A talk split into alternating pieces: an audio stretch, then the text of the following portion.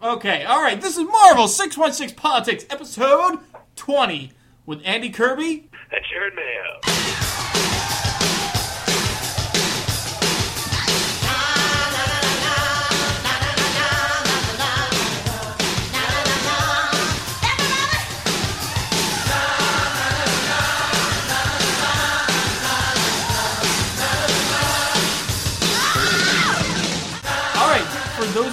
Tuning in, this is round two. We're actually 15 minutes into our phone call, but I forgot to. I there was technical difficulties and we weren't recording, so um, we're gonna we're gonna blow through some stuff. Well, let's see. What did we cover? We covered. I got my wisdom teeth out. I'm still doing okay on that. A little bit sore. Um, Jared, uh, his wife is amazing at naming uh, Marvel characters. Mine, Absolutely. you know, she's getting there. Um, our intro, I mean, that was basically it. We have contact information, marvel616politics at gmail.com. Go to our website, marvel616politics.com. And of course, Twitter, twitter.com slash 616politics. Give us a call and leave us a message with gripes, complaints, or all the things that you love about Andy's laugh at 616-755-TINA. Or you can look us up on Facebook. We've got almost 600 followers, and Andy and I are obsessed with uh, replying to every every post on there at uh, facebook.com slash marvel 616 politics. Yeah, thanks a lot about the laugh. I actually had a listener uh, email me and say, "Hey, it's good, but back off the laugh." Goodness.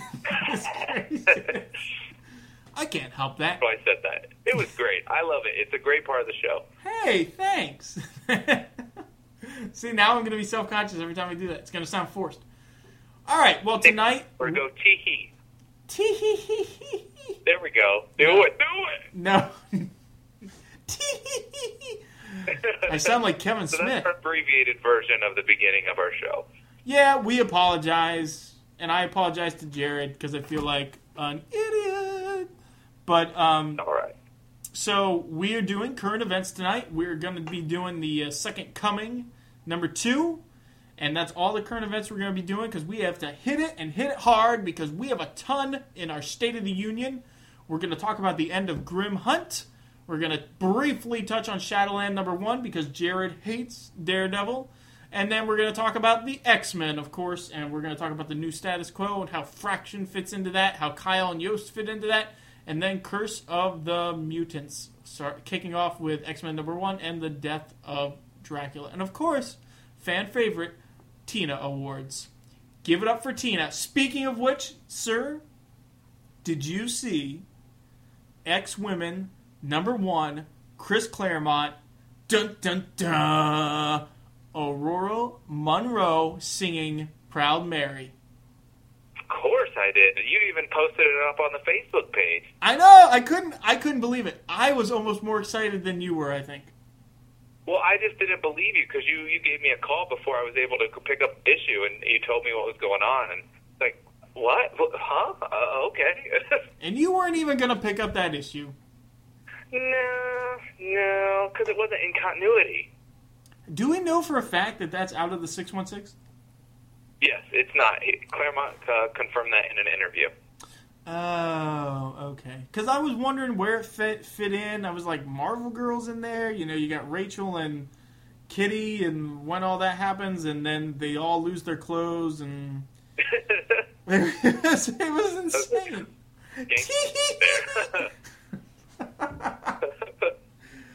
Dude, that that was it. Just me, or was that thing that comic book was like supercharged with say? yes, you you are you are absolutely correct. It was a little bit uh, too much for me. It almost looked like the drawing was taking place. The guy was just like fantasizing the whole story, and then Claremont came back and said, "I think I could write a script for this." well, we love Chris Claremont. He unfortunately doesn't draw. I I guess depending on how you look at it, fortunately, unfortunately, whatever. well, why don't we hit it up? Let's let's start with this second coming, baby. Okay, let's restart with Second Coming. Current event. All right, second Coming, Chapter 14. We're closing this whole series out and finding out what's the deal with Hope. How are we going to close this baby up? And uh, so we've got two covers here, of course. We got the Cable Face cover, um, just kind of eh, Like I said, over his eye. not a big fan. He's got that scar. I mean, I like the texture. It's kind of lifelike, but for some reason, the scar ruins it for me because it's like too perfect. It looks like you know, like baby raptors were just like, "Oh, feed me," trying to lick his eyeball. Yeah, uh, maybe that's what happened. That's like maybe the next series, since Cable's over, will be the Untold Tales of Cable, and we'll figure that out how that happened. Obviously, in the Savage Land. Obviously. You took the words out of my mouth, man. okay. The second cover, though, is off the Hizzle. That is a nice cover with Finch and just kind of a spotting of some of the X Men characters on Utopia, New Mutants, X Force, the main cast, and Legacy. Off the hizzle. Like What is that. what is that? It's Foshizzle. What does that mean? What is hizzle? Sorry, sorry, you're in Louisiana. Well, yeah, but I mean, you're in Ohio. That's how we talk here. Oh, okay. But, All right. Okay, let's pretend like you know what Hizzle means. Would you agree that it is off it? Dude, the bottom half is good, but the top half, I'm not. I don't like that much. Like Emma and Hope and Rogue. Rogue's okay, but Cyclops, I don't like that. And actually, Magneto, I don't like that either. But the bottom half is awesome. I'll give you that. Okay, all right, I'll take it. I'll take it. Well, I mean, with with Emma, all you have to do you make her hair brown with a white streak, and it looks like Rogue. I mean, the the girls kind of look the same, but but yeah, that Wolverine, that's off that's off the Hizzle too. So where are they on Utopia in this cover? Or the, I mean, it, to me, it looks like they're in Genosha. I think they're at a barn, and those are big grain rafters in the back, and they have to get the grain out of those, and that's why they all kind of look distraught. Oh, okay, all right, I got you. All right, Yeah. grain silos.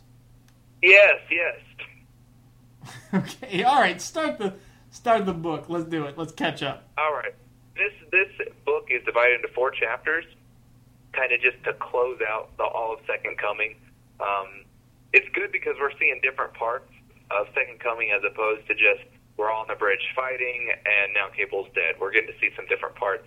Um, but each chapter is written by a different writer and illustrated by a different artist. So it is a bit choppy going from Greg Land to Terry Dodson uh, to Ibraim Roberson and Esad Ribic. Uh, just just a, a little bit choppy right there, uh, but we'll jump into it anyways. Um, it starts off with with Hope has just manifested um, this big fire, whatever, at the during chapter 13 of Second Coming, and everyone's on the bridge just kind of looking at her, seeing what's going on. Professor X is on a helicopter, just saying, you know, what what's next? Uh, she it looks like she's about to pass out, but really she goes for Cable's arm, um, which is what's left uh, of Cable after he was killed. Did you Fine. find that? Did you find that disturbing at all? Uh, it was a little weird, but I guess when there's there's no physical body to grieve, you know, I, you know, if if um, you know if you if you're incinerated or I don't know, eaten by a shark or whatever, I guess you would like grab the clo- your father's pillow and you might you know go to that for comfort or your mom's blanket or something like that. So And and you're saying that that arm. that's all he had, the arm. the arm. I thought that was weird. Anyway, go on. Whatever.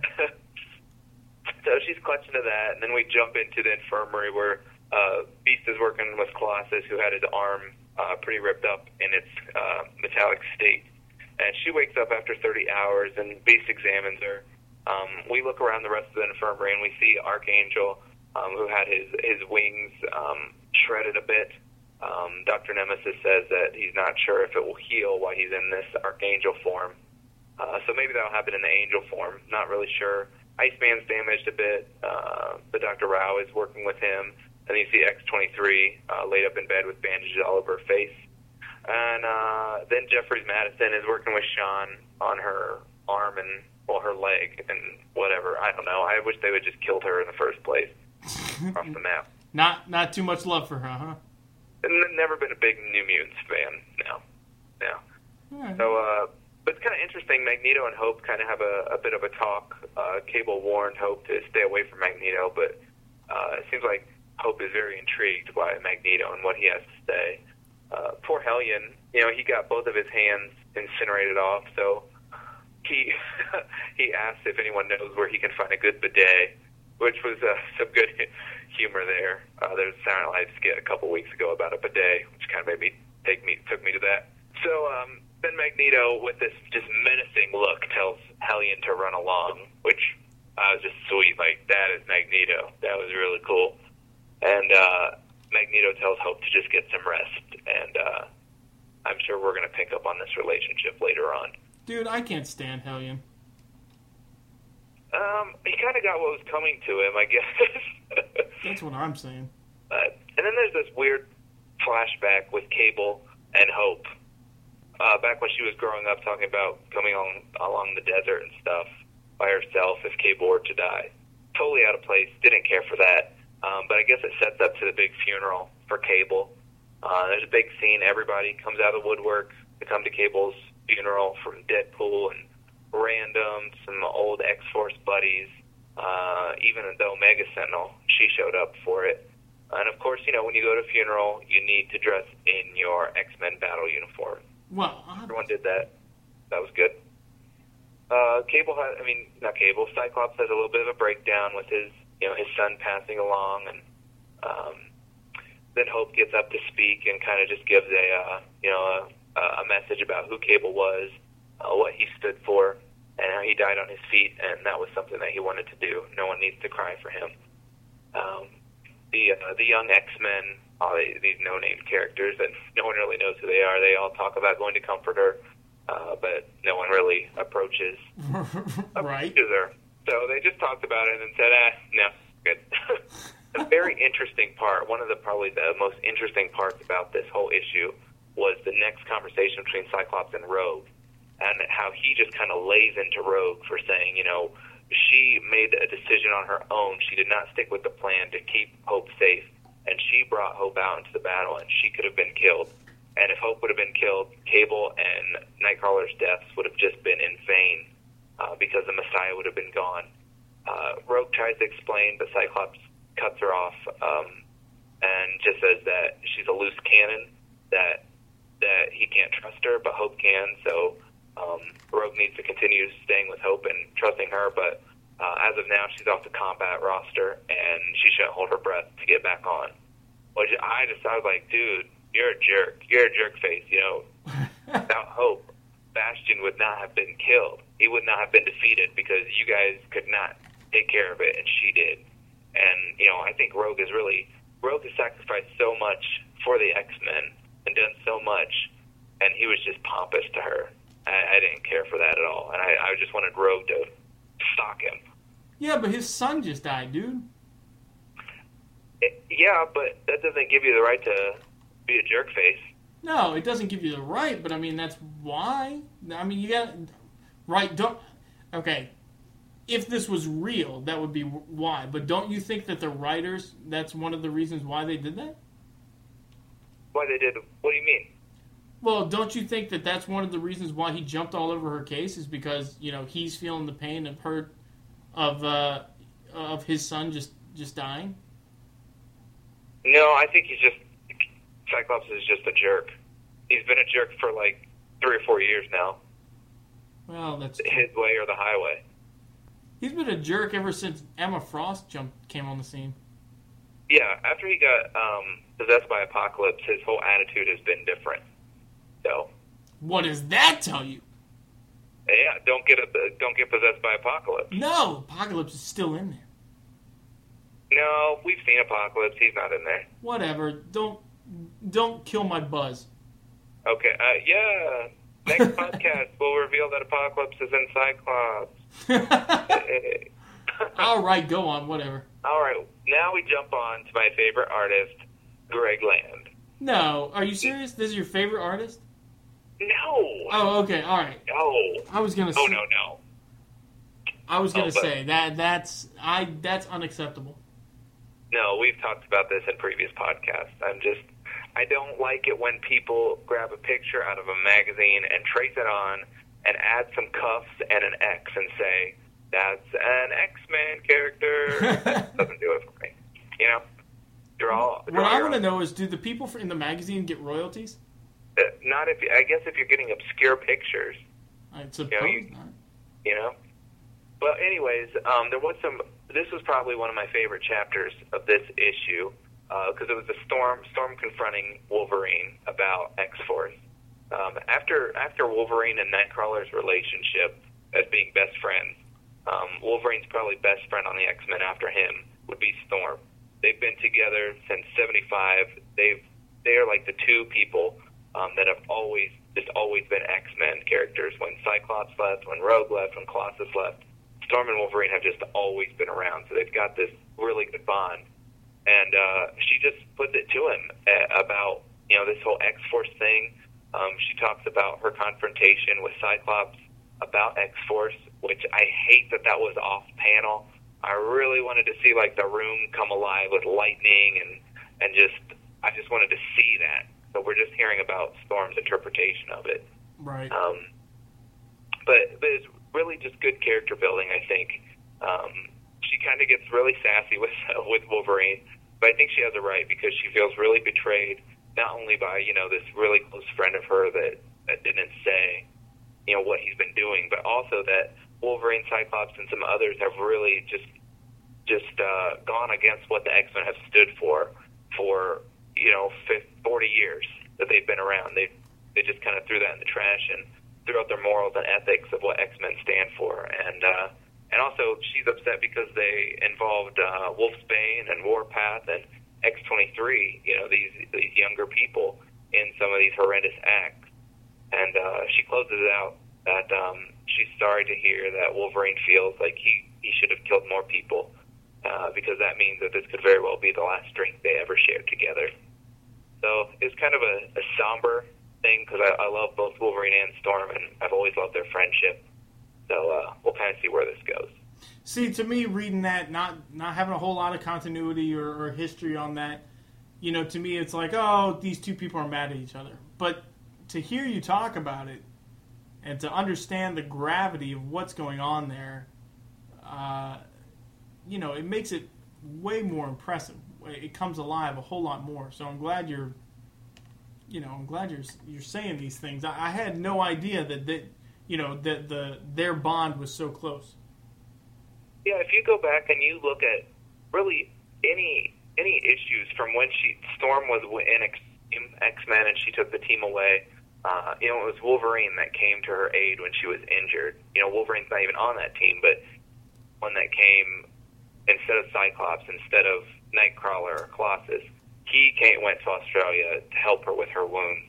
Um, you look at all the all the Claremont issues. There's so much. They're like a brother and sister almost. But at the same time, he's not afraid to go toe to toe with her in the danger room and with his real claws and battle her.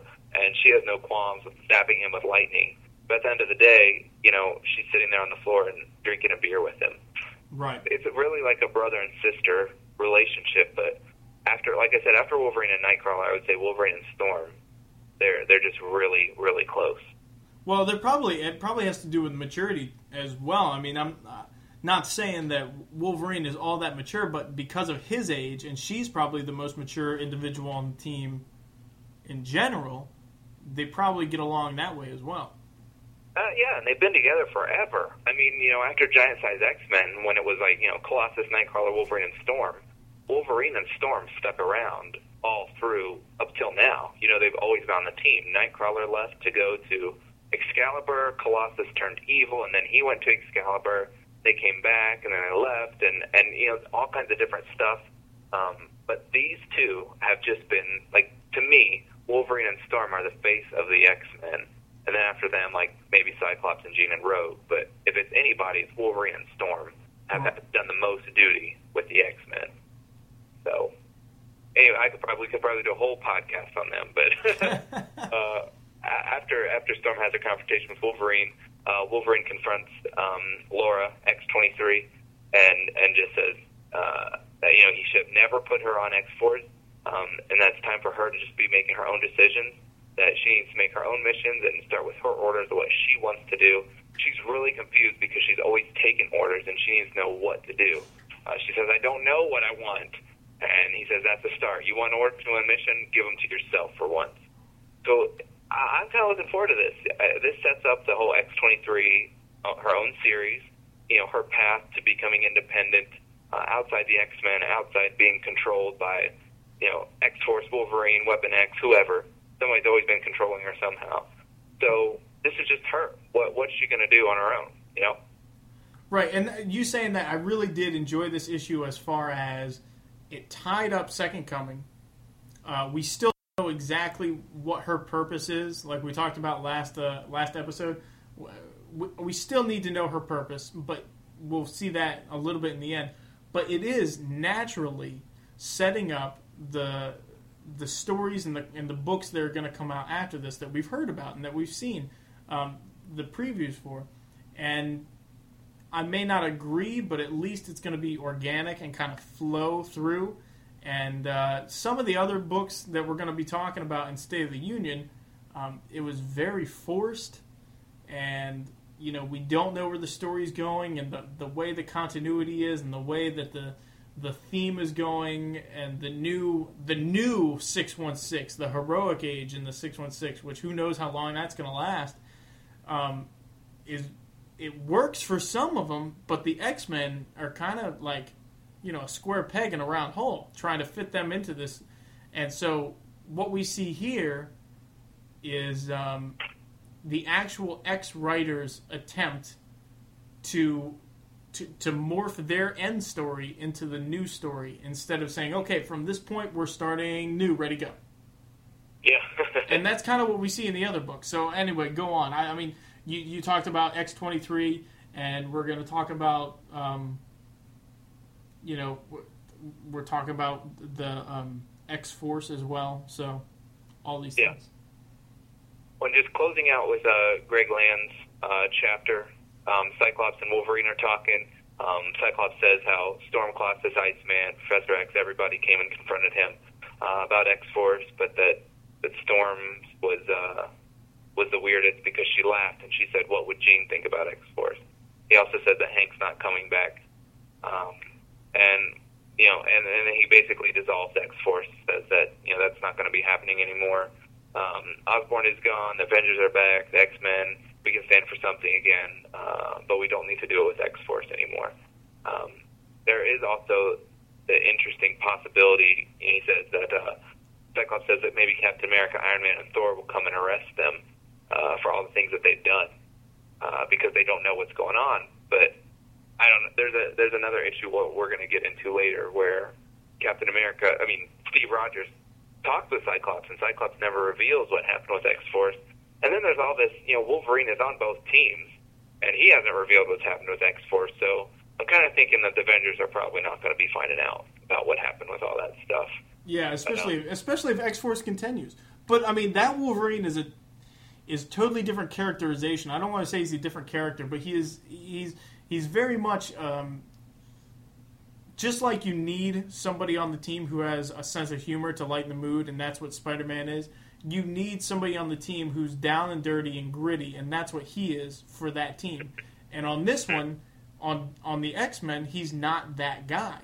He's uh, he he appears to be that guy, but really that person is Archangel or that person is Warpath. You know, somebody who's going to go in there. But this he's a he's a loathing individual who knows his past, who's trying to break free of his future and his personality, and constantly in that battle, thinking the best of himself, uh, but knowing the worst.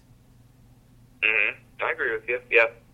So I, I think so he adapts too, because you think about like when you're a youth group leader, or when you're a husband, or when you're on a soccer team, you're still Andy, but you're a different Andy for each one. exactly, and I think that's why I, I- I think that that helps a lot of discrepancies because you're in a different role.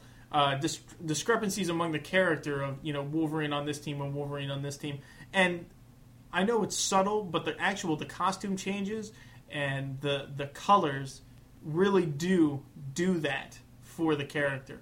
When you see Yes. when you see Wolverine in the in the blue and the yellow, you know, oh, he's he, you know that's the Avengers colors right now, or that may be the X Men, but he is not in the capacity of what he does on the X Force, and so you know what his mood is going to be. And when you see that crossover, when you see him in the blue and then he turns into the mood of what he has in the X Force, or vice versa, that's when the readers sit up and take notice and say, wait a minute, this is out of character. Oh, wait, they're trying to make a point. Yeah. Yep. I agree. I agree.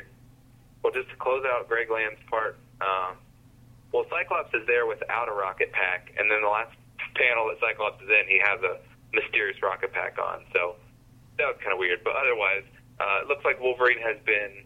Uh, he's already got together his own version of X Force without Cyclops knowing. So here's some more secrets. The secrets of X Force is going to continue. Um, and he's changed up the lineup quite drastically, actually. Only he and Archangel are still on the team. And he's instead added Phantom X along with his mutant transport EVA Psylocke, which has always been grim and gritty character. Except now she has a gun. Fourth, the character that does not have enough exposure in the Marvel Universe, Deadpool. So that is the new five-person lineup of X-Force: Wolverine, Deadpool, Psylocke, Archangel, and Fantomex. what do you think about this team? I don't like it. Okay, why? I don't like Deadpool and Fantomex on the team. It's not. I, I just got so. I mean, when X Force first appeared, well, when this new X, this gray and black X Force appeared, with Warpath and Wolfsbane and Vanisher and everything, I was just like, this sucks. I'm not even going to pick it up, and I would not read it until I started talking to you about it, and you said how good it was. So then I picked it up, and I just got obsessed with it, and I just waited like Wednesday, like, come on Wednesday, I need the next issue of X Force because I love the team. And so to see a team without Domino, Warpath, Vanisher, um, and if, and to see characters I could care less about, like Fantomex and Deadpool, eh, it's gonna this this better be awfully good. Now, to to me, and this may just be, you know, nitpicking, but the actual the weapons actually say a lot about this team. Like, look, now they are all carrying guns, okay, and and there's a few knives. All right, Wolverine doesn't have a gun, but we know why. But the other team, everything was covert and knives. Okay, so like if you're playing a video game and you want to kill somebody silently, do you use a gun? No, you use a knife. So that team was way undercover, and it, it gave the appearance of okay, we can we can sneak in, we can kill, and we can take care of it. We are a, a covert team that's going in and like a, a, a precision strike. These people, these people look like more like they have an attitude and say, hey, we are taking on the defending mutanity and you know no we don't care what anybody says we'll be secret but we're not a precision strike team we'll go in and we'll make a scene but then then we'll clean it up afterwards. You know what i'm saying? I do, yeah. and I, I don't know that changes that does change the whole dynamic of the team. I don't understand why Fantomex is on the team. I don't see what he would get out of it. Um, i do understand archangel. I don't really know psylocke that much and why. I think that Deadpool would have fun on the team, but I don't think that he would gain anything from it. Um, I, I think that if I, he, if he gets bored, he's out. You know what I'm saying? He get bored halfway through the first mission. He's like, ah, I'm gone. What are you gonna do? Yeah.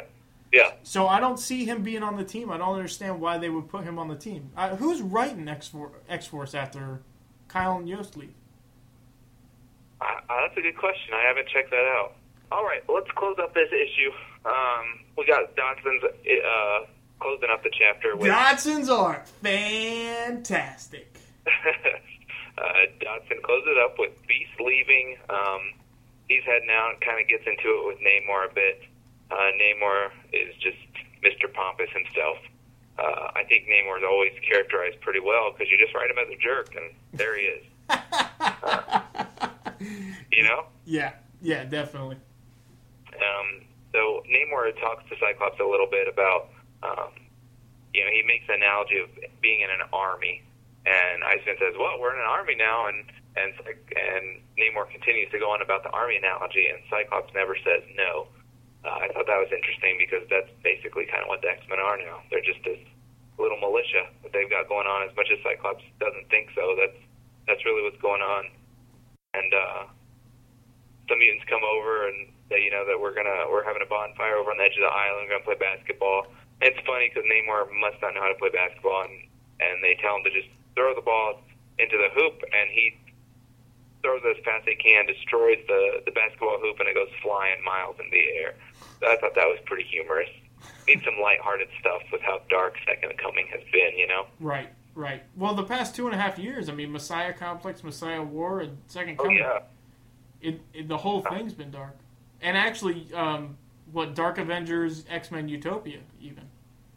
oh yeah. I mean, it's just yeah, dark, dark, dark, very dark.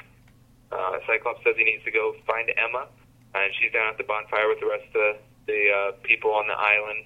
Um, she's in diamond form because she says she needs just just needs a break from all the emotion and everything.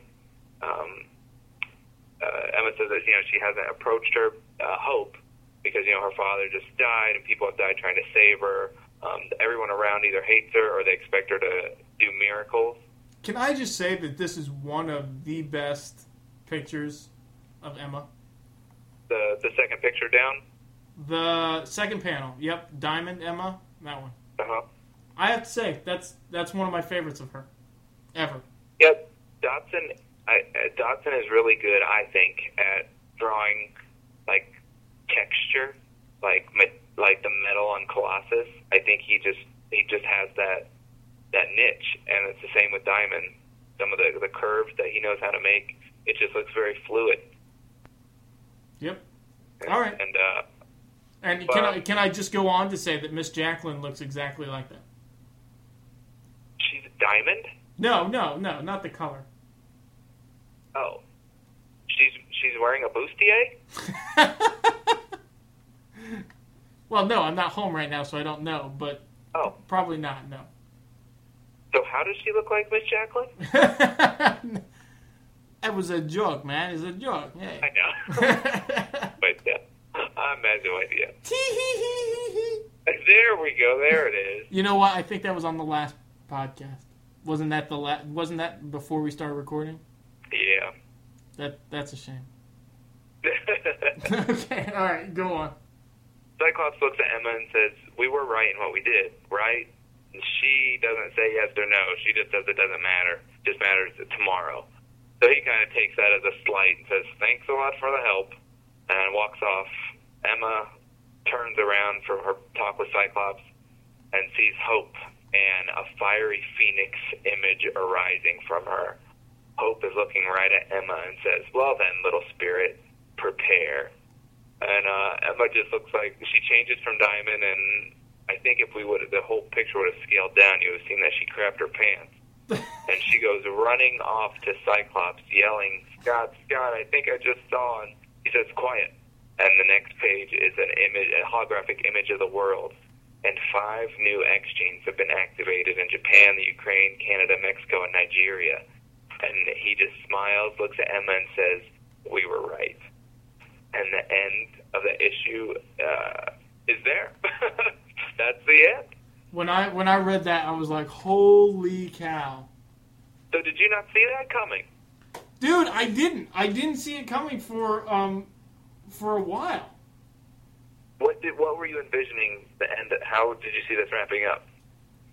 I figured that we would see some reason why um, why she was there. You know, like some reason why Hope was there, but not the full picture and not this point yet. I thought it was going to be drawn out even more. You know, and I thought it was they're they're spent so much time on this stupid X X team X uh, science team. You know that I thought they would have something to do with it, like you know, like fixing the the mutant gene or something. Mm-hmm. Mm-hmm. So I don't know, but it goes on to say in other books, and we'll get into that. But it says that you know only these five, no more. Because at first I thought, holy cow, they're gonna just repopulate because you know we saw five pop up, but I thought that they were coming in succession. You know? Yeah, I, I thought the same thing until I read the X Men Heroic Age. Yeah. So anyway, I mean, the, the did the Phoenix thing surprise you? oh no, absolutely not. No, Okay, no. good. but the the part that this was here at this time that kind of did surprise me. Yeah, I'm kind of played out on the Phoenix thing, but we all knew it was coming. What, are you, what are you talking about? It's been so long since we've seen the Phoenix. Like last week. what are you talking about? When? Jean just died. What? When did Jean die? Seven years ago. Seven years ago. Okay, sorry. And then we had uh, X, Phoenix Endsong, Phoenix War Song. The Phoenix was in Rachel. The Phoenix was in the Stepford Cuckoos. I'm like, dude, it's just, it's just the wa- the Phoenix has been so watered down since Claremont originally wrote it. Well, You don't know. no, I don't know, but I, I mean, I'll take I'll take your word for it. So that's the end. That's Second Coming. It is over. So, what do you think? Um, I think overall it was a good it was a good read. I'm looking forward to getting it collected in a in a hardcover, you know, and just sitting down like you know two three hours and just kind of mulling over it and reading it together. You know, So, are you I thought it, are, are you gonna read uh, them in succession, like Messiah War or Messiah Complex, Messiah War, and then this? Oh, I probably wouldn't. I probably, I mean, maybe someday, but right now I just kind of want to read all Second Coming because some of the issues were just straight up, you know, battle issues. There are like three or four issues where it's just a battle, almost, you know, for 22 pages. And so to go from that week to week or skipping weeks and stuff, um, it kind of read choppy. So to have it all together, I think it's going to flow a lot better.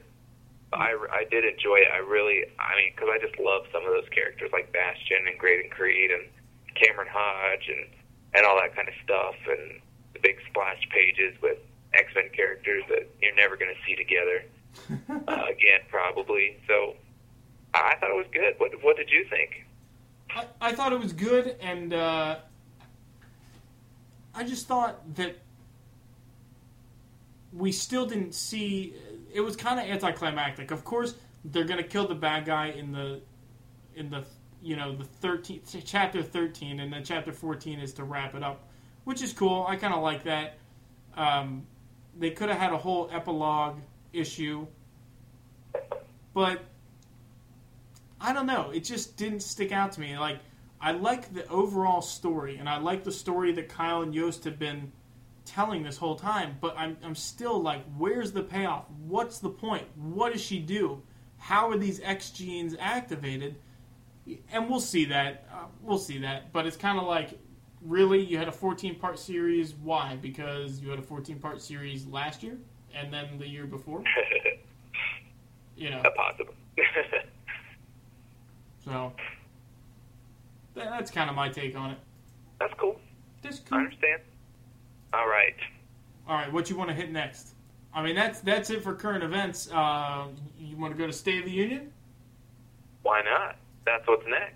Fan freaking tastic, in the words of my friend Jared Mayo. Oh no, you didn't. State of the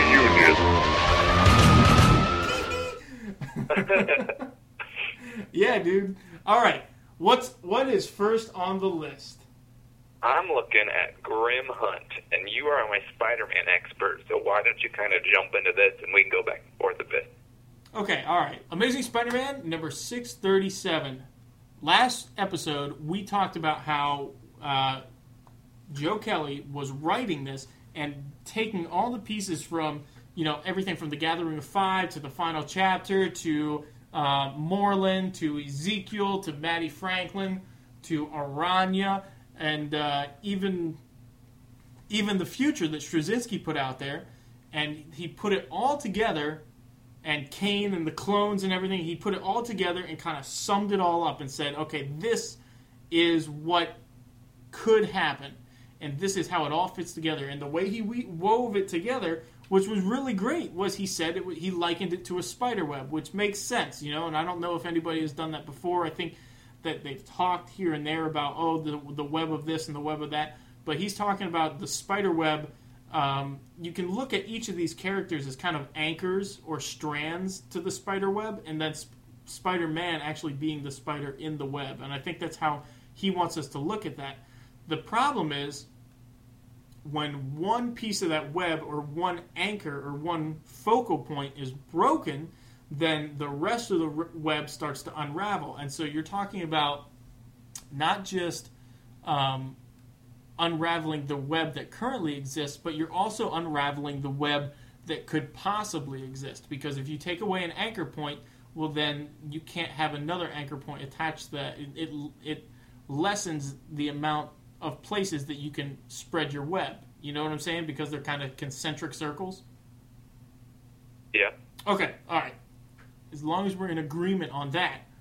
All right, so what this did is it said if Spider Man moves from the center of that and and positions himself, and this is all a metaphor, so I'm sure it breaks down, but he positions himself in a different place, then he is not going to like what he becomes. He will not be the spider. He will not be uh, the, the person that he is meant to be, the person who is supposed to be in the middle. He's supposed to, he himself is a hunter. So if he moves, then what does that say about his whole past life and his whole future life? Now, the specifics of that, okay, this stuff is really strange. Because he dresses in his black costume.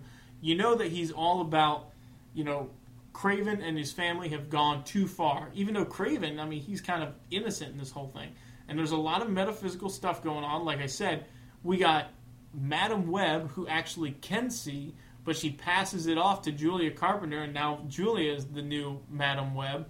And then Spider Man is somehow able to do the the mark of Kaine. Is that what you got out of it? That's yeah. Which is weird to me, but apparently, uh, maybe what he did is just use his grippiness to tear at her face. You know what I'm saying? Like, uh-huh. I think we're seeing something that might not have come from Spider-Man, but may have come from another piece of the web that somebody else is attached to. And I think what we're seeing here is a metaphor for the entire web changing, just like um, Madame Web moved the web or moved a certain anchor point to Julia Carpenter. We may be seeing because Kaine, uh, his anchor point was now moved, and Mattie Franklin's anchor point now moved. Other things, the web has to, you know, the, the spider has to respin his web.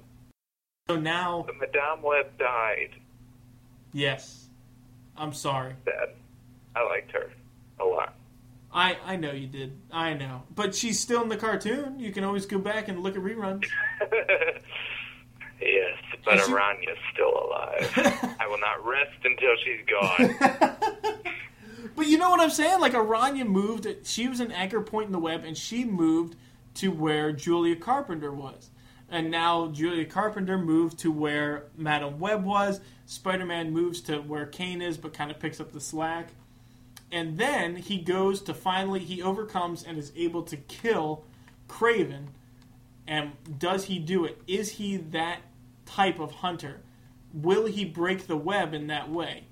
And uh, you know the metaphor breaks down. But what was so interesting to me is that if if he does this, then he actually will become somebody else. He will become who Kaine was, and he will become who Straczynski in issue 500 saw in the future with the you know the coat and the, the button up coat with the strange mask and everything. What, mm-hmm. what Joe Kelly is saying is that you know what all that stuff that we said in the future that's actually a, ba- a negative. That's actually a, a bad thing, and we don't want Spider-Man to go there. And if he does this, if he kills, if he kills Kraven, then he's going to fall into that. Now, that's not how Straczynski saw it at all. I don't think, right? Uh, yeah. All right, so Straczynski saw it as a positive thing, but in this regard, in this respect, it was it was a stroke of brilliance. Whether I agree or disagree with, you know, whether it was good or bad, but it was a stroke of brilliance for um, Joe Kelly to write it this way because he's addressing the future. Yet at the same time, he's saying, you know what, that doesn't matter anymore. We're actually wiping out almost all the continuity that Straczynski put in place, and um, but it still counts. But we're wiping it out because it was bad. So what he did was actually just change the definition of the future from a positive tr- truth value to a negative truth value. Okay. So I, I, I thought it was wildly creative. I thought it was amazing. Uh, and I wish they had emphasized the web a little bit more and, you know, how the anchor points and the metaphor and everything. Um, I may be just guessing, but I really think that that's what Joe Kelly was getting at. And when I read these books, you know, if they're trying to say something deeper, I definitely try to look for the deeper metaphor and the meaning and the themes and and you know what they're actually trying to do. And that's why I like Spider-Man because he has a central theme that you can always go back to. You know, with power comes responsibility, and then but what is that responsibility? Joe Kelly defines that responsibility as keeping the web secure, staying in the center of that web. Do not you know, do not become something that you're not. Don't go out from that web. And if you need to respin it because things happen, respin it, but don't become a different animal. So I, I don't know. I, I really I really enjoyed it. I wasn't pleased with where the story went because I I didn't like the idea of Spider-Man having a new costume with a giant collar and a, and the button down like the Rocketeer and everything. But I really respect Straczynski, so I'm sad to see all his stuff get wiped out in a four-issue series, nonetheless. Yeah, that was pretty quick. So, uh, in this time where they're drawing out Second Coming with 14 issues, like a four title crossover with X Factor somewhere in the mix, I was just really surprised that they did this. You know? hmm So, I just so you just you think really deep in about it because you know Spider Man is like Spider Man is like your Wolverine and Storm for me. You know, I thought in really deep about that. And for me, like when I read this, I was just like, dude, Kraven's family, they're crazy. They're just nuts. That's that's the whole thing I was thinking. I was like, his wife's crazy, his kids are crazy, Chameleon's crazy, he's crazy. He's got his kids pitted up against each other in the Savage Land. These people's crazy. yeah, that's definitely true. That's definitely true. But when I read this, it, it just brought a smile to my face. The stroke of genius that they had of how to totally authenticate what was done and yet still make it obsolete at the same time. yeah. I, I don't know. I mean, I, that that is a strong writer to be able to do that. Well, Joe Kelly's fantastic. He's just he's a great writer. I I've always thought Joe Kelly was great. I, I think you're right. I think you're right. But I mean, that's that's all I had on this. You know.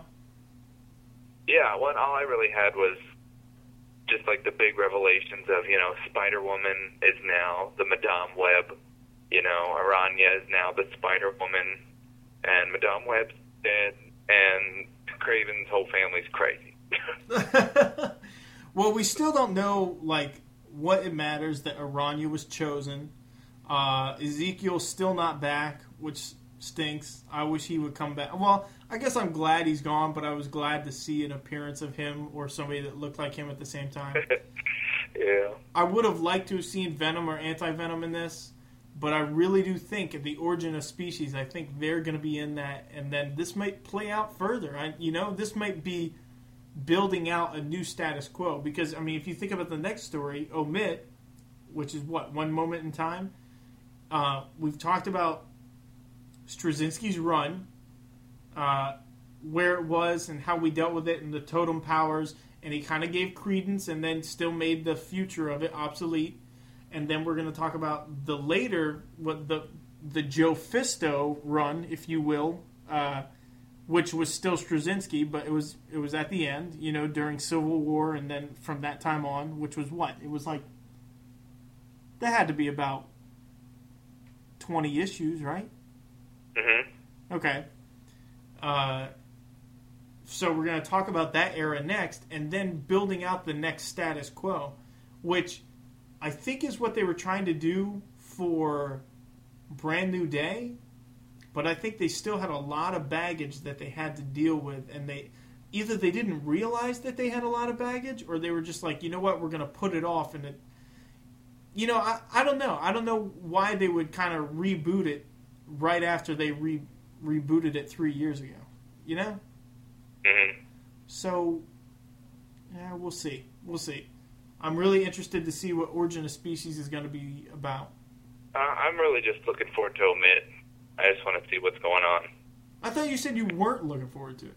Well, I don't. I think it's still going to suck because they're getting. They still are, you know, changing that whole thing. I still hate that whole decision, but I want to see what they're going to say about it. How how are they figuring they're getting around this? What are they going to do? Right. No, but I mean, any way they write it, I, I'm going to say I don't like it. I already know that. It doesn't change the fact that Mephisto did that. So, Right.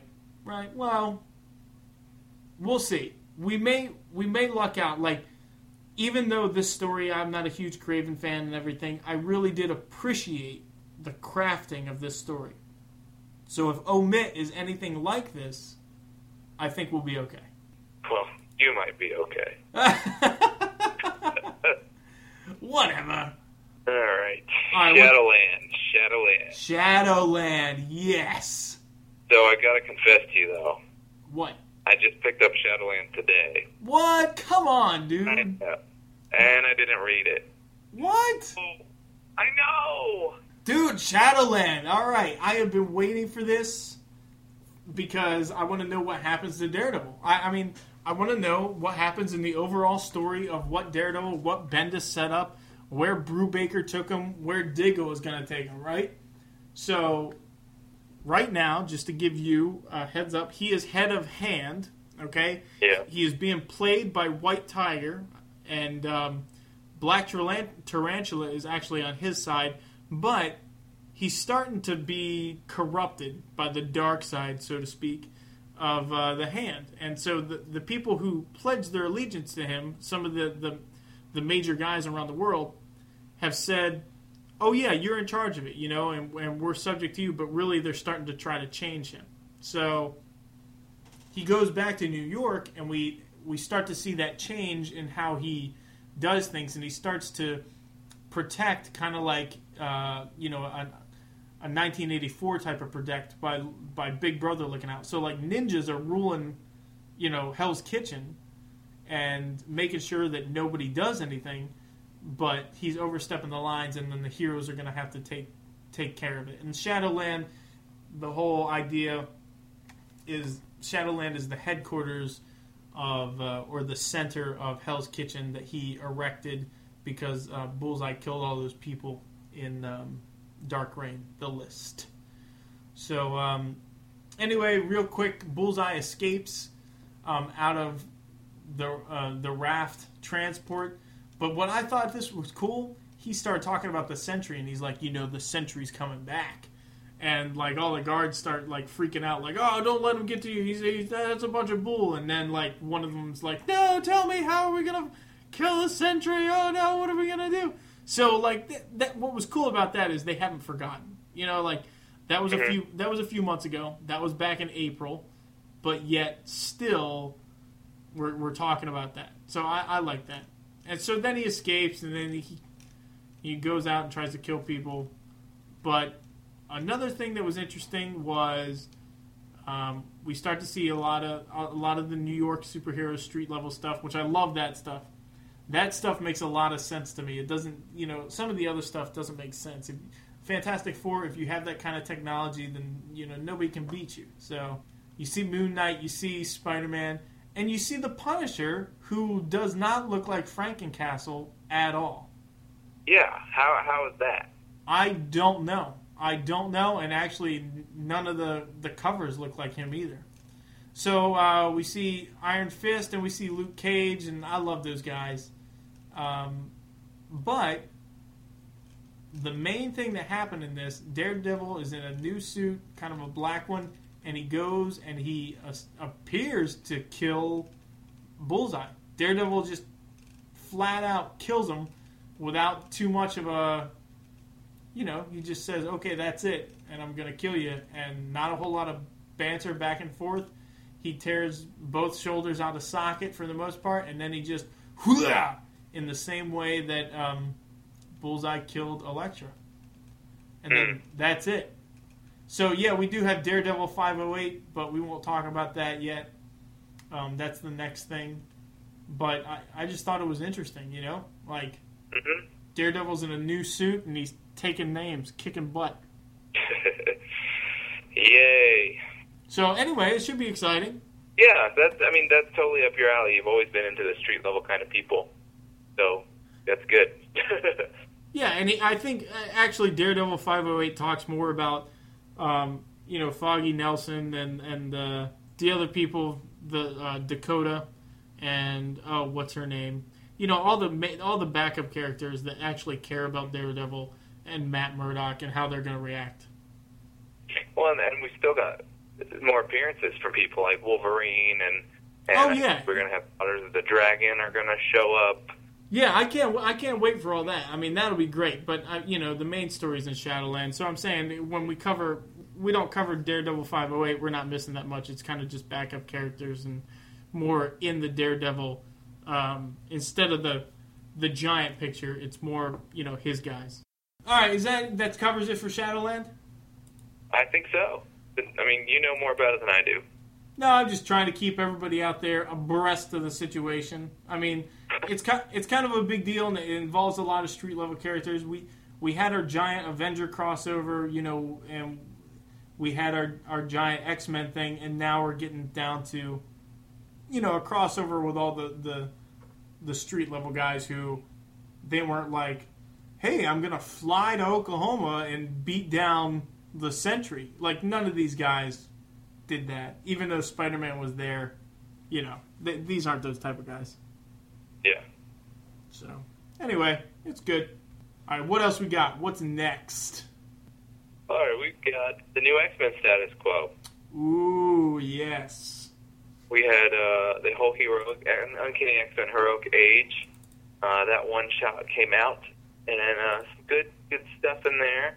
Yeah. Least, uh, I think it's important to cover this uh, cover this separately than um, the new like X Men number one and Death of Dracula, because this is. I mean, I, it appears that there's two different stories going to go on here.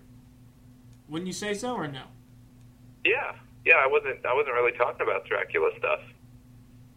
Oh, I, I know. I, I mean, we're going to talk about that next. Oh, okay. I'm saying that the new status quo for the X Men has really has nothing to do with the vampire stuff.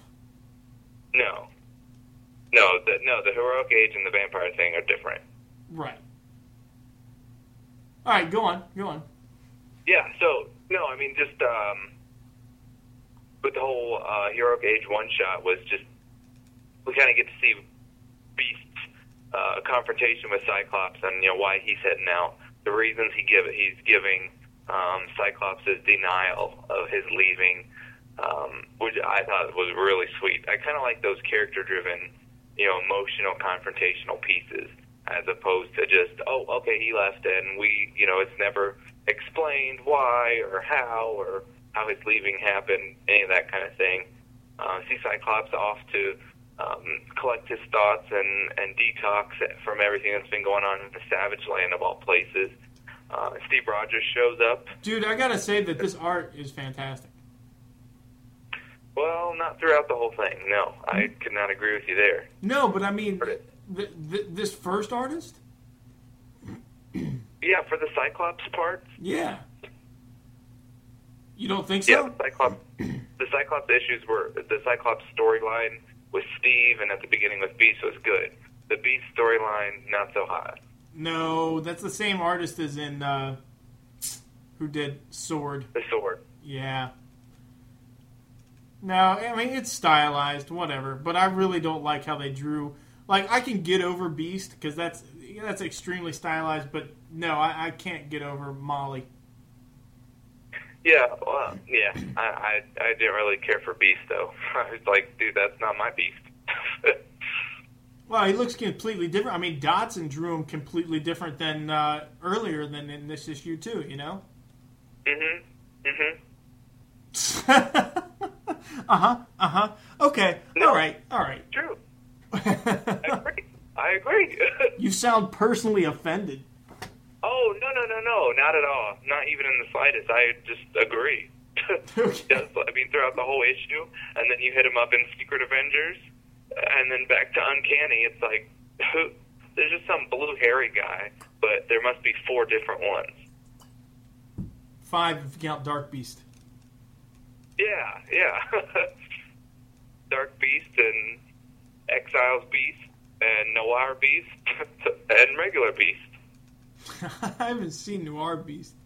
Oh, and I gotta say, these lizards, I did not like uh, these these uh, raptors or whatever. I, I think it's just probably a story element, you know. Got to put Cyclops in danger for Steve Rogers to save him. I guess, but I mean, like they look like humans with the with the raptor head.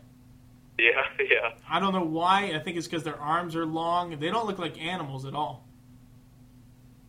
Yeah. So anyway, that's a cool picture of Steve.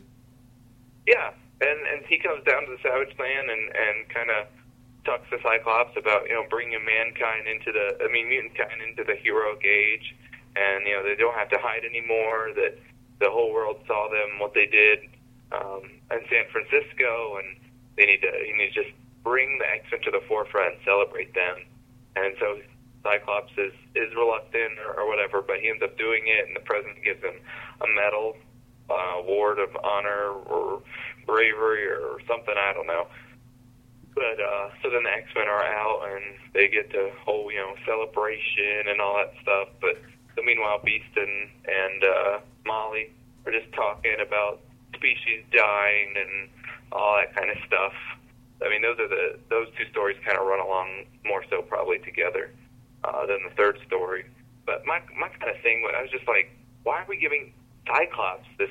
If you guys knew what Cyclops was doing, you know, you wouldn't be giving him this medal. And all these years, all the work that Professor Xavier has done, no recognition. You know, he's not even at the celebration. His bald head is not even seen there. But Cyclops is just like, you know, the best thing since sliced bread. See, that's what I wanted to talk to you about. When I read this issue, I was like, okay, okay, this is a lot different. And what are they doing here? They're trying to. I mean, the title says it all. This is the heroic age issue Yeah. for the X Men. And what are they doing? They're trying to include them into the rest of the heroic age. Now, do you think number one that it's it's fluid and organic, and then number two that it's possible? What is their place in the heroic age, and what is it going to look like? Well, no, I don't think it's fluid and organic. is is a very choppy story. It's very random. You know, he just showed. Uh, yeah, no, not choppy. It was very choppy and No, I mean coming from coming from Second Coming. Like, is the is this story, which is obviously taking place after Second Coming, is this the natural progression? Would you actually see this happening, or or is this okay? We need a we need somehow to bridge between what we want to take place and what has taken place. What would want to take place and what has to take place. Uh, probably what we want to take place because they really just want everyone in the new heroic age. You know, they don't just want this to be the Avengers and Spider-Man in the heroic age or whatever. Everybody, Fantastic Four, the X-Men, except for Shadowland, I guess. But everybody else is in the heroic age, whether they like it or not. And so this was a way to do it. Okay, all right, but is there a place for mutant kind to stand in the heroic age, and what is it going to look like? There, there is, but it just kind of defeats the whole fundamental reason for having the X Men.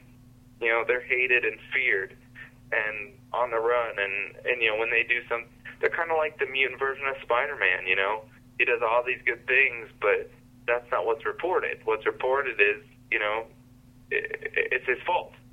So the X Men, you know, they kind of do the same thing. They help out and and they try and you know make good relationships. But you know, that's kind of the whole theme of their book is that striving for peaceful coexistence.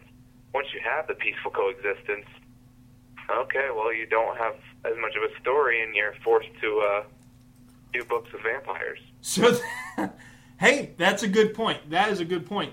So you think that now they're going to? Do you do you think they're going to accomplish that mission? Do you think that now they're going to have a peaceful relationship? Now people are going to say, oh, mutants. Now we had some of that back in Geno. I mean, back in um, Grant Morrison's run, where there were 16 million mutants and they were everywhere, and then people would just walk by and like you know people with giant eyeballs and everything looking at them, and they you know, and then the mutants started to fight amongst themselves. Is is that where we're headed? Well, I think it's it's also different because the population too. There's so few. You know, there are 198 with you know 20 of them have probably been killed, and then now there are five new ones. But I don't think it, it's going to exist in that in that way. Um, I honestly I don't know what they're going to do if they're going to keep it like this or not. I really I I don't can't even speculate. Do you think it's a good characterization of Steve to come and, and extend this olive branch to to Cyclops? Uh, well, I mean, I think it's part of Steve's evolution as a, as he in his new role. You know, Right. in the way that he's he's acting. I think that's probably just part of uh, the character and how they're kind of adapting his motives and things. I can see that. I would expect that Steve would want this, but he wouldn't take that step. You know, I I don't know. But then again, when they uh, in Amazing Spider-Man uh, Volume Ten, when they were in the trades um, under the Straczynski run, you know, Cap was like, "Well, how's that working out for you, not being on a team?" So, I think he's I don't know. Maybe he's remorseful that he's he's taken Beast away, you know, and that he kind of wants to bury the hatchet and extend the olive branch and all those other cliches. it could be very well could be. I don't know. I'm just guessing. I just thought it was weird because we're coming out of Second Coming, and you know, I don't think they did anything super extraordinary for humanity in Second Coming at all. No, I think the very presence of them in San Francisco put San Francisco at risk. And then, you know, it says, oh, you saved all the people of San Francisco, you saved humanity.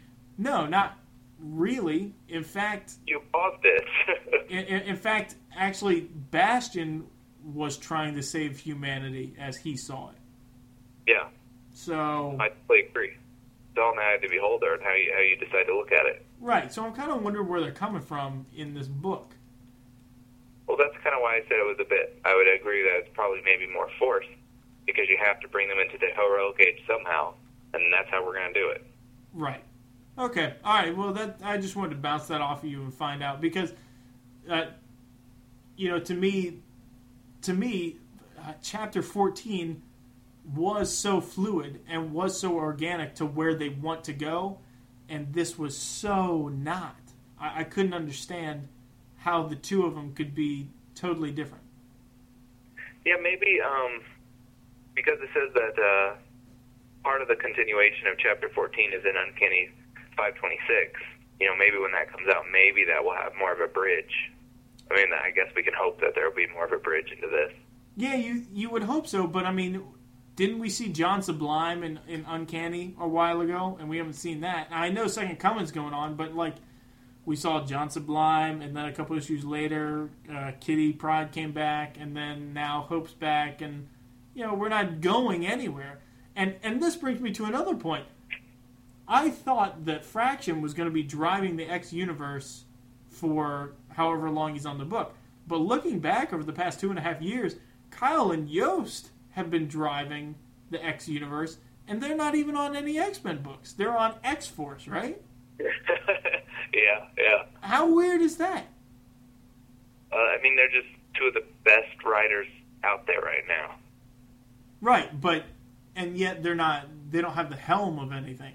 Mm-mm. No, they don't have the main title. And right, and that's so weird to me. Like X Force is a backup title, and yet everything happens in X Force. You got, you know, and not even, and not even in the Cable book. You know, the Cable book was just spinning its wheels for two years. Yeah. No offense to to Duane. I mean, I loved his stuff in Iron Fist. I thought he. Was, I think he's a really talented guy, and I think he's doing all right with some Deadpool stuff that he's doing. But um, yeah, Cable was, you know, horrendous for that amount of time, and you know, what other what? There's got to be an X Men book I'm missing, right? you got Legacy. You got uh, oh, Legacy. Uncanny. Yeah. Legacy, yeah. I mean, Legacy and Uncanny did not drive the X universe. X Factor doesn't do it, and so X Force was driving the X universe. I can't believe it. I can't believe it. But they had the best writers, the most that you just you were pulled into X Force. Once you read one issue, you just had to find out what happened next. With Uncanny, with Legacy, a lot of it was hit or miss, take it or leave it. Uh, I can figure out what's going on if I miss five issues. Well, now the question is, who's going to drive? Is it going to be Fraction? Is it going to be Gis- Gischler? Hopefully, Fraction. Do you really think he can do that good of a job? Andy, you are destroying all of our possible interviewees. I, I apologize, but this is when I read this stuff. When I read this stuff, this is why I thought this was a huge week because I saw all these holes. I was like, I cannot believe that they're doing this, and I can't believe that I didn't recognize this beforehand.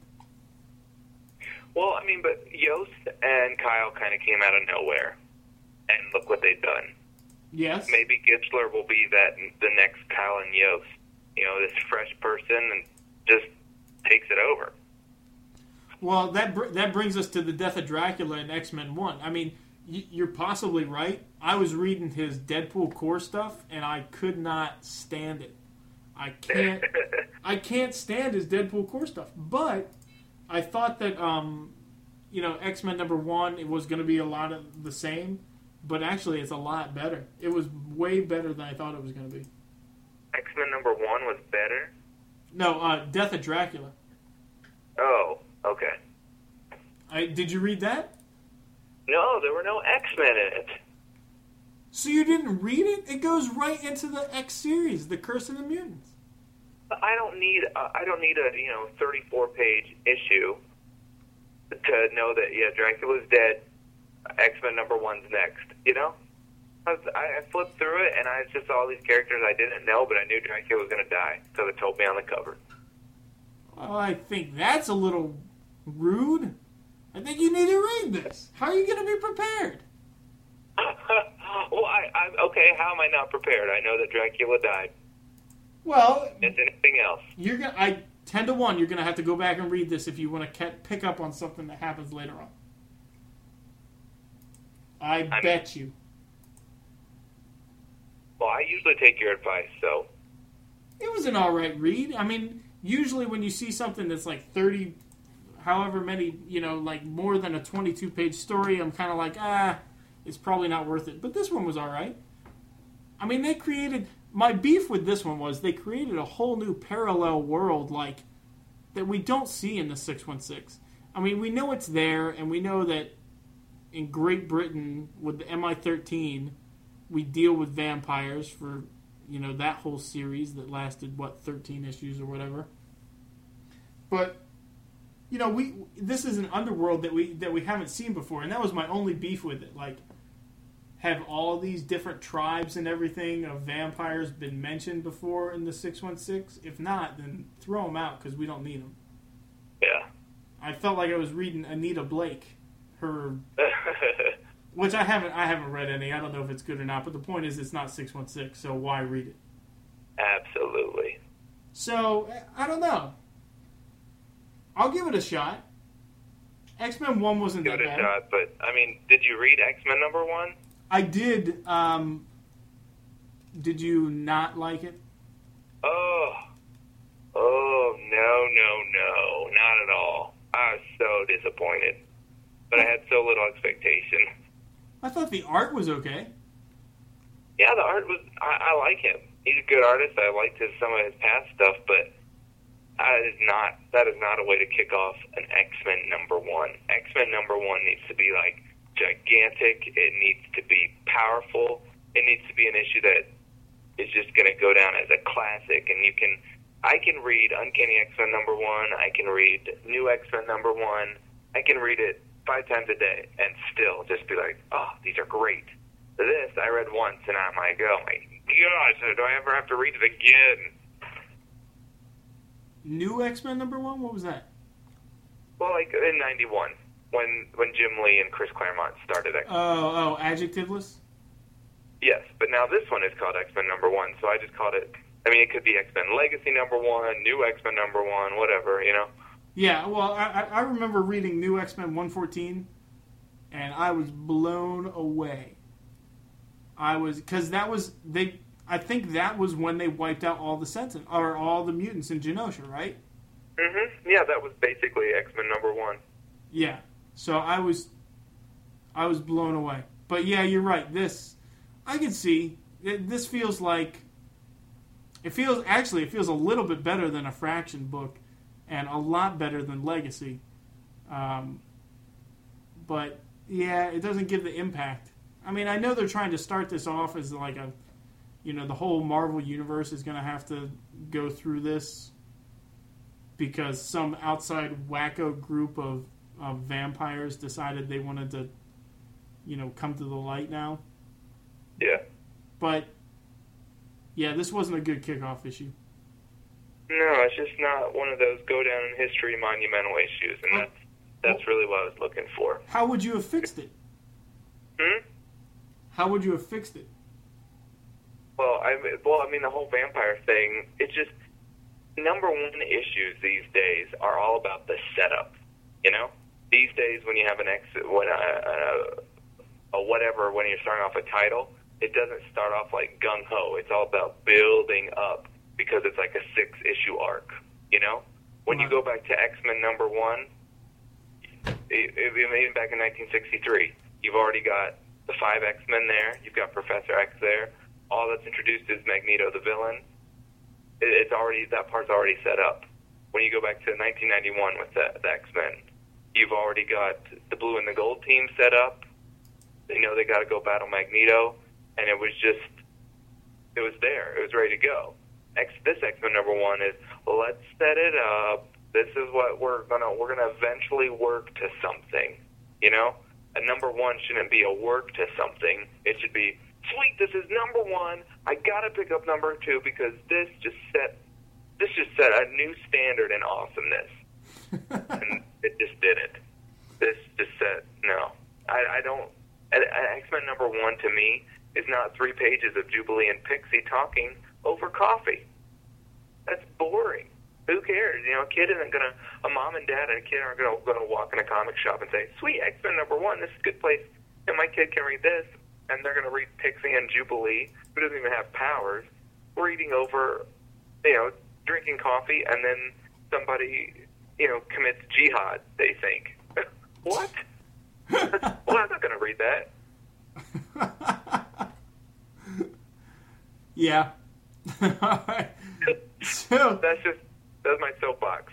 that's fine. That's fine. But uh, so your overall, you know, your your overall feelings about the new status quo and and this. Now let's combine the two topics that we were talking about. Like, is is is this X Men story gonna even fit in? Is it gonna work? no, how do they work?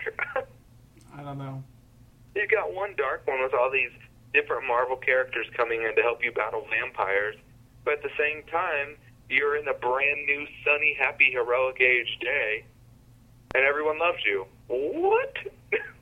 Yeah, but I can see that. I mean, I can see that they say, okay, the darkness. We have we have to have major villains. Okay, yeah. now the the major villain. Now, now when I say major, I don't mean huge, like big, fantastic villains. What I mean is a definitive. This is the bad guy. You know, and but see, vampires are that, except for, you know, these Twilight movies that I guess the the vampires are okay. I don't know, but I really think they could have done it with like Galactus or with, you know, the Phalanx or something else, and just done it like everybody against one prime evil. Yeah. Ah, I'm with you. I'm with you. I'm just not about the and just the whole timing of the vampire thing with what's going on now in every other facet of media. I was just really disappointed that now the X Men are doing it too. yeah, chalk that up to going green, as in green as in money. it, it'll probably work for him. Yeah, which is a shame. But I mean, I want Gischler's writing to be solid. You know, if he's going to do this, he better write a good story, or he better have at least good writing. Let's hope he performs. Yeah, we'll see. All right.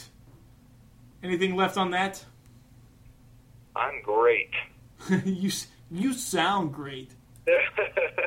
All right, off to the Tina Awards. The Tina Award. no questions from listeners? Uh, no, I don't think. I think I posted that too late in the day. That's all right. Ah, whatever's. Eh, whatever's. Let's see here. How many you got? I got two. I've got three. All right, our first Tina Award. Oh, just for those of you that are new listeners, because I know we've got some new ones tonight. Uh, Andy and I, uh, Jared, that would be me, has a slight obsession with the Queen of Rock and Roll, Tina Turner. And so what? Slight? Uh, Anthony. Slight obsession. Go, listeners, go back and listen to how uh, Jared got on Oprah, and and because he was like Tina Turner's number two fan. it, it's it's calmed down. Trust me, it's much better than it used to be. Okay, okay. Andy, when Andy and I were first discussing coming up with a podcast and what we wanted to do um, a year ago, Andy came up with doing Tina Awards. And what a Tina Award is is um, we'll go through typically the current event issues that we review, and we will pick out different songs that Tina has sung over the past 50 years and line it up with something that happened in one of the issues. And it will be the Tina Award. Uh, you know, if two characters um, break up, but they never were probably good for each other, we might say this is the What's Love Got to Do with It award. So uh, Andy has picked two, and I've got three, and we're just gonna we're gonna run through them, and we typically try and guess each other's. So my first uh, Tina Award is Don't Turn Around. Don't turn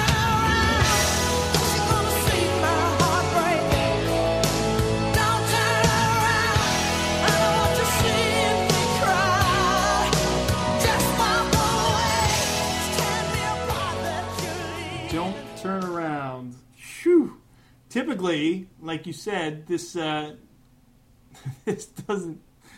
Uh, this we we never guess them. So. so it's kind of a suspense thing for the listener as well. All right, don't turn around. All right, give me an issue. Which issue? Uh, it's gonna be Uncanny X Men Heroic Age. I'm gonna go with Beast leaving. You got it. Ah, all right. That was a shot in the dark. I was like, n- no way is he gonna pick "Don't Turn Around" because the Raptors are gonna attack. no, no, no, no, no, no.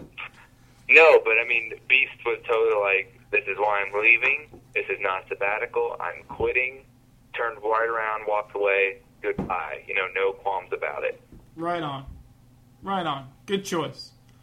Um, all right, this one's tough. I apologize. Um, all kinds of people. Some will die for you. Some will lie to you. There's all kinds of people in this world. Turn the world around. Tear the borders down. There's all kinds of people in this world. Yeah. All kinds of people. Um, is that going to be? Ooh, that could be a variety of different things. I, I, I briefly talked about this. Uh, I mentioned it on purpose because I knew I was going to do this, Tina, so that you would have a, at least a hint. All kinds of people. Would that be for all kinds of people that write X Men? no, no, it has to do. It, it's in the Death of Dracula. You didn't even read it. Oh. Those are characters in Death of Dracula. the different the different factions all these all these different kinds of factions like the Nosferatu but the Daywalkers but then you got the the guys in the Italian business suits who all they care about is money but they're still vampires all these people we've never even heard of in the 616 and yet they're introducing this entire new counterculture uh, that now is going to make war against the rest of the world like no, I, give me the Brotherhood of Evil Mutants. I'll take that. There we go. All right. All kinds of people. All right. Um, my next one is Acid Queen.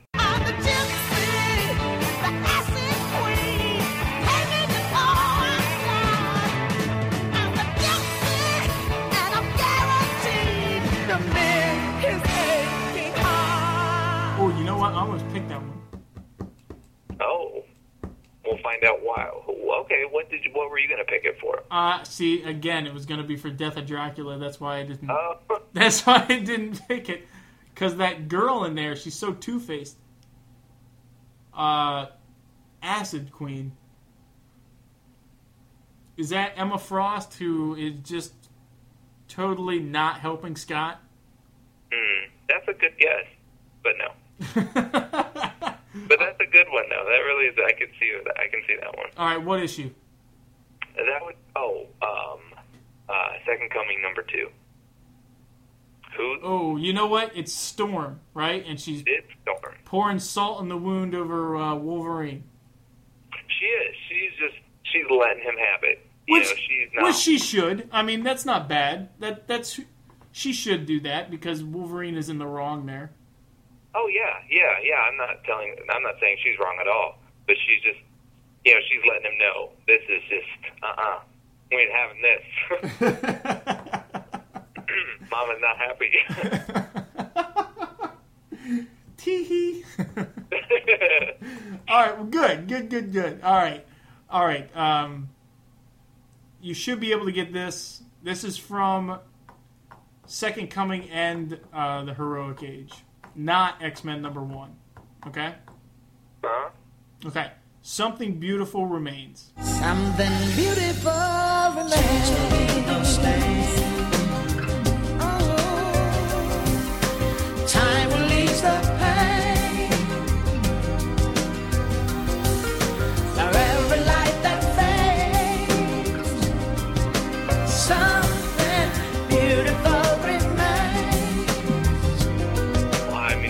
Because of the new status quo? Yes, the new status quo that we're supposed to see in the X universe now. And it's kind of have to be a melding between what we really see in Second Coming and what we're supposed to see in the Heroic Age. Okay. So, out of all this, something beautiful remains. So, I like that. yeah. Good one. All right, my last Thank you. One is "It Would Be a Crime." It would be a crime, a crime if the sun forgot to shine, a crime if the stars forgot to align. It would be a crime if we don't find a way. It would be a crime. Is it X Men number one? Yes, Okay. it should be called "It Is a Crime." It is a crime. I was gonna say. it, it would be a crime if they let this go and they didn't make that issue outstanding. yeah. Gotcha. to find Tina to sing all those lyrics. She was busy, we got trying to get her to re-record it for me. okay, all right, no problem. We can, you know, we'll call her up. Well, I think that's it for our Tinas, right? yeah, we had five of them. Yeah, that's good. That's a good. I like the Tinas because it's kind of a rehash over what we talked about, and it's obviously what stu- stood out in our minds in some form related to song interpretations. I don't know. Yeah, yeah. All right, man. Well, it is late. I know it's 11 over where you are, and we are going to wrap it up. Once again, this is Marvel 616 Politics, episode 20. Uh, thanks for sticking around as long as you did. And uh, new listeners, feel free to ask questions and download all the other podcasts. Why don't you do us a favor and leave us a review on um, iTunes? We haven't had a single review yet that I haven't written. Uh, log into iTunes and leave us a review, good or bad, whatever. Just make sure you don't ruin it for anybody else as far as um, as far as them taking us down. Don't say we're, you know, explicit or anything like that. um, you can contact us at marvel616politics at gmail.com. Drop by our website, marvel616politics.com. And of course, follow us on Twitter at 616politics you can get all the up to date information on our Facebook page as well as any new articles uh, that we put up on our website. Do it to it. Sounds great. Well, you got to do your two. Oh yes, I do. well, you can call and leave us a message at 616-755-TINA. Or you can look us up on Facebook at facebook.com slash Marvel616Politics. All right, and until next time, make yours Marvel 616 Politics. Take it easy.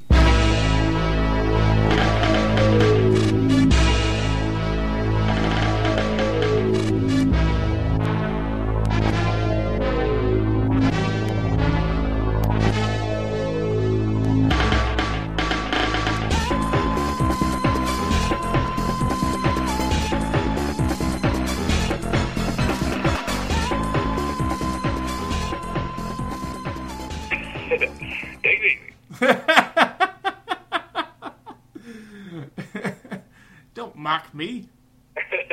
Dude, I think I hit it twice, and so it paused it.